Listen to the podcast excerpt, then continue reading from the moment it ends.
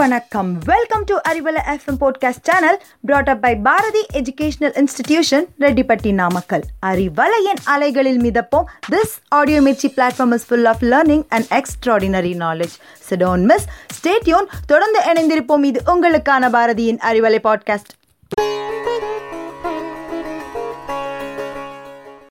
அன்பான அறிவலை நேயர்களுக்கு இனிய தமிழ் வணக்கம். சென்னைக்கு மேற்கே திருநின்ற ஊர் அப்படிங்கிற ஒரு ஊர். இப்பொழுது அந்த ஊரின் பெயர் தின்னனூர். அந்த ஊரில் வேளாண் மரபிலே வந்த ஒரு பெரும் தனவந்தர் காலத்தி முதலியார். வாரி வழங்கக்கூடிய வள்ளல். உரைப்பார் உரைப்பவையெல்லாம் இறப்பார்க்கு ஒன்று ஈவார் மேல் நிற்கும் புகழ் என்ற வள்ளுவனின் வாக்கிற்கிணங்க அவருடைய புகழ் தமிழகம் முழுவதும் பரவியது. அப்பொழுது காஞ்சி மாநகரத்தை ஆண்டு வந்த பல்லவ மன்னன் ஒருவன் அது கண்டு பொறாமை கொண்டான். அரசனை விட ஒரு தனவந்தனுக்கு இவ்வளவு புகழா என்பது அவனுடைய பொறாமை. அவருடைய புகழுக்கு முற்றுப்புள்ளி வைக்க எண்ணினான். அமைச்சரை அனுப்பி காலத்தி முதலியாருடைய திருமாளிகையில் உள்ள அனைத்தையும் பறிமுதல் செய்தான். இது கண்டு காலத்தியார் மிகவும் வருந்தினார். கடவுளே கருணைக்கடலே ஒரு குற்றமும் செய்யாத என்னுடைய செல்வத்தை காரணம் கூறாமல் பறித்துக்கொள்வதும் ஓர் அரசியல் முறையா? இனி யாசிப்பவர்களுக்கு நான் என்ன தருவேன்? இனி இந்த ஊரில் இந்த வீட்டில் நான் இருப்பது கூடாது. வந்து கேட்பவர்களுக்கு இல்லை என்று கூறி நான் இங்கு இருப்பது முறையல்ல. ஆகவே எங்காவது சென்று வாழ்வோம் என்று எண்ணி மனைவியுடன் வீட்டை விட்டு ஊரை விட்டு புறப்பட்டார். அப்போது வழியிலே அவர்களே முன்பு கட்டியிருந்த சத்திரம் ஒன்று எதிர்ப்பட்டது இருவரும் அங்கே சென்று தங்கினர். அதே சத்திரத்திலே வறுமையிலே வாடுகிற புலவர் ஒருவரும் வந்து தங்கினார். அந்த புலவர் காலத்தி முதலியாரை சந்தித்தால் தம்முடைய வறுமை நீங்குமே என்பதற்காக வந்திருக்கிறார். இரவு நேரம் என்பதால் அந்த சத்திரத்தில் தங்கிவிட்டார். அவர் தனக்குத்தானே பேசிக்கொண்டார். வறுமையை பார்த்து ஒரு பாடலொன்றும் இயற்றிவிட்டார். தனிப்பாடல் திரட்டு என்கிற தொகுப்பிலே அந்த பாடல் இடம்பெற்றிருக்கிறது. நீளத் தெரிந்துழன்றாய் நீங்கா நிழல் போல நாளைக்கு இருப்பாயோ நல்குரவே காலத்தி நின்றைக்கே சென்ற கால் நீ எங்கே நான் எங்கே? இன்றைக்கே சற்றே இரு என்பது அந்த பாடல். பொருள் ஏ வறுமையே நீ என்னை விட்டு பிரியாமல் தொடர்ந்து வாட்டுகின்றாய். உடம்பை விட்டு பிரியாத நிழல் போல நெடுங்காலமாக என்னை பிடித்து துன்புறுத்துகிற உன்னுடைய கொட்டம் நாளை நான் வள்ளல் காலத்தியாரை கண்டதும் அடங்கிவிடும். அப்போது வறுமையே நீ என்னை விட்டு பிரிந்து போய்விடுவாய். நாளை நீ எங்கே நான் எங்கே? இன்று ஓரிரவுதானே?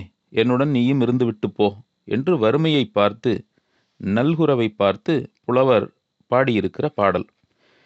இவர் இவ்வாறு பாடுவதை சத்திரத்தின் மற்றொரு புறம் அமர்ந்திருந்த காலத்தியாரும் அவருடைய மனைவியும் கேட்கின்றனர். நம்மை நாடி வந்திருக்கும் இந்த புலவர் நாளை நமது மாளிகைக்கு போனால் ஏமாந்து போய்விடுவாரே. உடனே நாம் வீட்டுக்கு திரும்பி செல்வோம் என்று கூறி இருவரும் வீட்டுக்கு வருகின்றனர். மறுநாள் அந்த வறுமையில் வாடிய புலவர் காலத்தி முதலியார் மாளிகைக்கு வந்து அடியேன் அருந்தமிழ் புலவன் வறுமையால் துன்புற்று இங்கு வந்தேன் உங்களை கண்டுவிட்டேன் இனி எனக்கு ஒரு குறையும் இல்லை என்கிறார். காலத்தி முதலியார் அவரை இன்முகம் காட்டி வரவேற்கிறார்.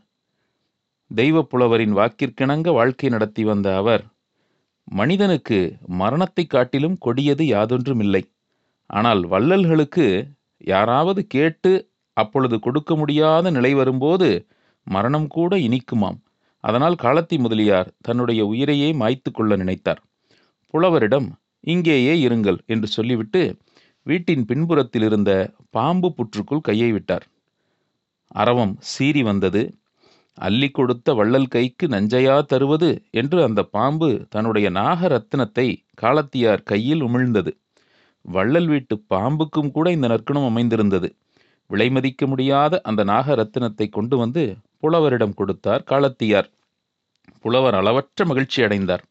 வள்ளலை வாழ்த்தி விடைபெற்றார். பிறகு காஞ்சி மாநகரத்தை அடைந்து பல்லவ மன்னன் அரண்மனைக்கு சென்று அவர் முன்பாக அந்த நாகரத்தினத்தை வைத்துவிட்டு மன்னர் பெருமானே காலத்தி முதலியாரைப் போல ஒரு புண்ணிய மூர்த்தி உண்டா? காலையில் சென்றேன். உடனே இந்த மாணிக்கத்தை அந்த மாணிக்கம் தந்தார்.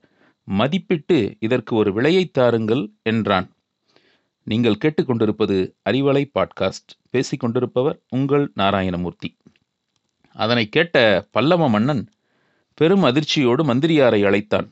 மந்திரியாரே நீங்கள் காலத்தியாரின் வீட்டுக்கு சென்று முழுமையாக பொருட்களை பறிமுதல் செய்யவில்லையா? இதோ பாருங்கள் இவருக்கு மாணிக்கத்தை தந்திருக்கிறாரே. இன்னும் எத்தனை இதுபோல் வைத்திருக்கிறாரோ? நானே சென்று நேரில் மற்றவற்றை பறிமுதல் செய்கிறேன் என்று கூறி புலவர் மற்றும் அமைச்சரை அழைத்து கொண்டு தின்னனூர் சென்றார் மன்னர். வள்ளல் காலத்தியாரைக் கண்டு இதுபோன்ற மாணிக்கம் இன்னும் எத்தனை உம்மிடம் உள்ளது என்று கேட்டார். அவர் சிரித்துக்கொண்டே பல்லவரசே என்னிடம் எதுவும் கிடையாது. இன்று இப்புலவர் வந்தார். இல்லை என்று சொல்வதற்கு என் மனம் இடம் தரவில்லை. உயிரை மாய்த்து கொள்ள பாம்பு புற்றில் கையை விட்டேன். ஆனால் என் வீட்டு நாகம்தான் இந்த மாணிக்கத்தை தந்தது என்றார். மன்னருக்கு நம்பிக்கை வரவில்லை. உண்மையாகவா?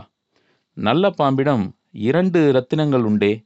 ஒன்று நாகரத்தினம் இன்னொன்று ஜீவரத்தினம். அந்த நாகத்திடம் உள்ள ஜீவரத்தினத்தை எனக்காக கேட்டு பெற்றுக்கொடு என்றார். காலத்தியார் மீண்டும் புற்றுக்கு அருகில் சென்று நாகமே இந்த மன்னனுக்கு ஜீவரத்தினம் வேண்டுமாம் கொடு என்றார். உடனே நாகம் வெளியே வந்தது. வள்ளல் கையில் ஜீவரத்தினத்தை உமிழ்ந்துவிட்டு அப்படியே அந்த நாகம் தன் உயிரை விட்டது. இந்த அதிசயத்தை பார்த்த அனைவரும் கண்ணீர் வடித்தனர். மன்னன் குற்ற உணர்விலே நாணி குறுகி போனான். காலத்தியாருடைய திருவடியிலே விழுந்து வணங்கினான். அவரிடமிருந்து பறிமுதல் செய்த அனைத்தையும் திரும்ப கொடுத்தான். காலத்தியார் முன்பு போலவே தம்மிடம் இல்லை என்று வந்தவர்களுக்கு இல்லை என்று சொல்லாது கொடுத்து தன் கடமையைச் செய்து ஈவார் மேல் நிற்கும் புகழ் என்ற வள்ளுவன் வாக்கிற்கிணங்க அழியாத புகழுடம்பு தாங்கினார். புலவர் மதுர கவிராயர் என்பவரால் இயற்றப்பட்ட இந்த பாடல் தனிப்பாடல் திரட்டு எனும் நூலில் இடம்பெற்றுள்ளது. வாசிப்போம் தொடர்ந்து அறிவலையில் இணைந்திருப்போம். நன்றி வணக்கம்.